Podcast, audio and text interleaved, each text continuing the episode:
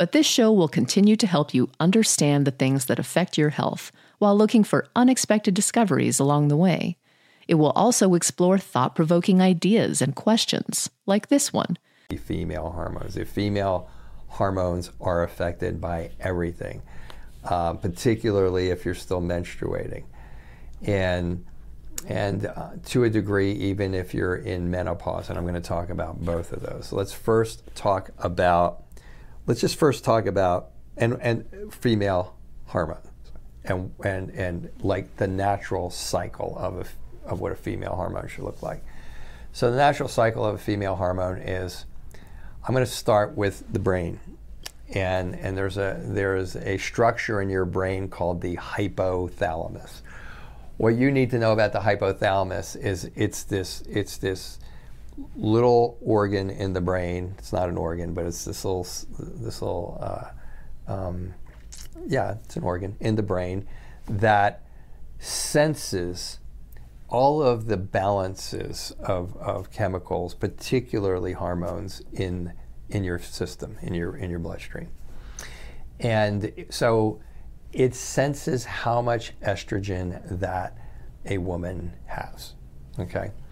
And then if it's if if there's not enough estrogen there, then being produced by the ovaries, then your hypothalamus talks to another organ that's called your pituitary gland. Many of you may be familiar with it, eh, that it's called the master gland because it sends signals to all it pretty much controls all the hormones. It sends signals to the th- thyroid. It sends signals out for you to make growth hormone. It sends signals out for you to make estrogen, testosterone. Um, it, it, it, it's the master gland. So when it is told that you do not have enough estrogen, it then tells your ovaries to make estrogen. Okay, but that's not the end of it. The over the estrogen then has to be made, and it has to go out to the cells that need it. And, uh, and, and in, in, women, that's certainly um, uh, it, it, it, goes it, it goes into your brain. It gives you it gives you better mood. Um, estrogen certainly controls how your ovaries work, and and so uh, got, there's a lot of feedback in there relative to menstrual periods and and having them and and along with progesterone having pro, uh, proper cycles. And and so uh, and then estrogen in women uh, well the next step would be once it hits all of the cells the frontal lobe cells and it gives you good mood and and and and and and, and it just ultimately has to be cleared after it goes to all the cells. So it goes to these cells and then it and, and so the estrogen goes to the cell. This is a cell. It hits the cell. The cell opens. It goes in there. The cell uses it. When it when it uses it, it has mechanisms to detox itself to send the, the and the unused estrogen and and the used and and the and the kind of used estrogen now has to be cleared from your body. This is a very very very important salient point. So it gets so when it gets when it gets cleared, it gets cleared like anything else. It gets there's a certain pathway in your liver that clears your estrogen. Then it has to be cleared through your gallbladder because gallbladder takes all of the toxins. There's bile form. The gallbladder spits it out into your intestines. It has to be cleared through your intestines. There is a um, there is a enzyme in your intestines called beta glucuronidase that actually further clears your estrogens. If that enzyme is too high, it'll actually reconstitute estrogens and make inactive estrogen into active estrogen that was supposed to go into the toilet. The inactive was supposed to go into the toilet. We'll talk about that in a few minutes. So you and then it can go and, then and then and then it also can be uh, estrogen can also be stored in your fat cells. So women are estrogenic, and and and it's natural for women to have um, estrogen in their fat cells. There's this kind of cool little mechanism in there that if a woman starts getting too much testosterone, um, first before they develop polycystic ovarian syndrome, which is caused, uh, uh, which is uh, has too much testosterone as a feature, uh, it'll get stored in your fat, in your fat cells, in your adipose tissue, and so this is the cycle of estrogen, and you have to kind of remember that as uh, as I'm walking through this. So. Um, so things that affect any of those any of those processes are going to alter your estrogen function. So I, I think today, I guess the next I guess the next step to go to is today, most people come in here with um, female hormonal problems aren't coming in here expecting that I'm going to talk to them about their liver or talking to them about their, their intestinal dysfunction or talking to them about blood sugar or essential fatty acids or all of the things or, or their stress uh, are all of the things that ultimately go into making your hormones. They're not usually expecting me to talk to them about their cholesterol. And this is a point that I don't see made enough. Today we are we are subject to a uh, whoever makes these decisions that are making this decision that our cholesterol should be down below 150 or, or 100. And that's incorrect based on the understanding of physiology because when your cholesterol starts getting down that low, and this happens in a lot of thin patients, um, when it gets down that low and your doctor's telling you how great it is, it's pretty well understood that that be, below 150 in cholesterol, it's difficult to make hormones almost all of our hormones are made out of cholesterol. Uh, they're almost all of our hormones made out of something called cholesterol and pregnenolone, and and so so these are all things that in the functional world we look at. If a person's coming in here with scanty blood flow, excessive blood flow, they're coming in here with uh, periods that are all over the place. Um, they're coming in here with uh, uh, facial hair and, and uh, acne, and we might be looking at, um, and, and, we're going to talk about polycystic ovarian syndrome in a separate in a separate video. So it's not technically going to be part of this series, but we're going to talk about that.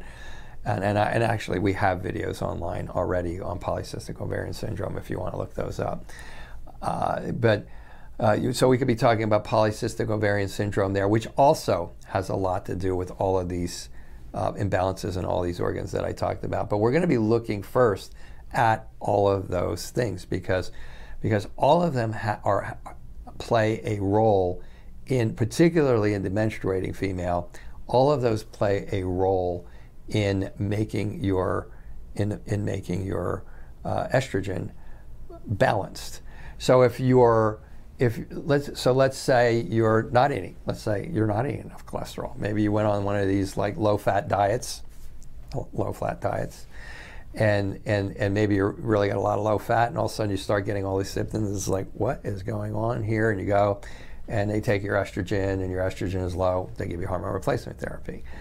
Um, let's say that your intestines has too much of this enzyme that i briefly mentioned called um, called uh, um, beta glucuronidase.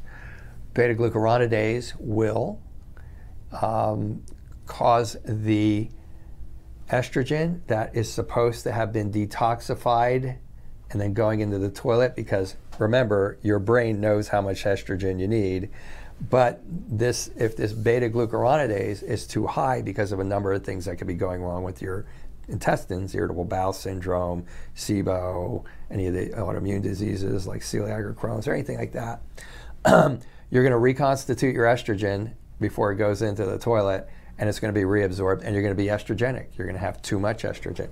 Too much estrogen, by the way, creates the same symptoms frequently as too little estrogen.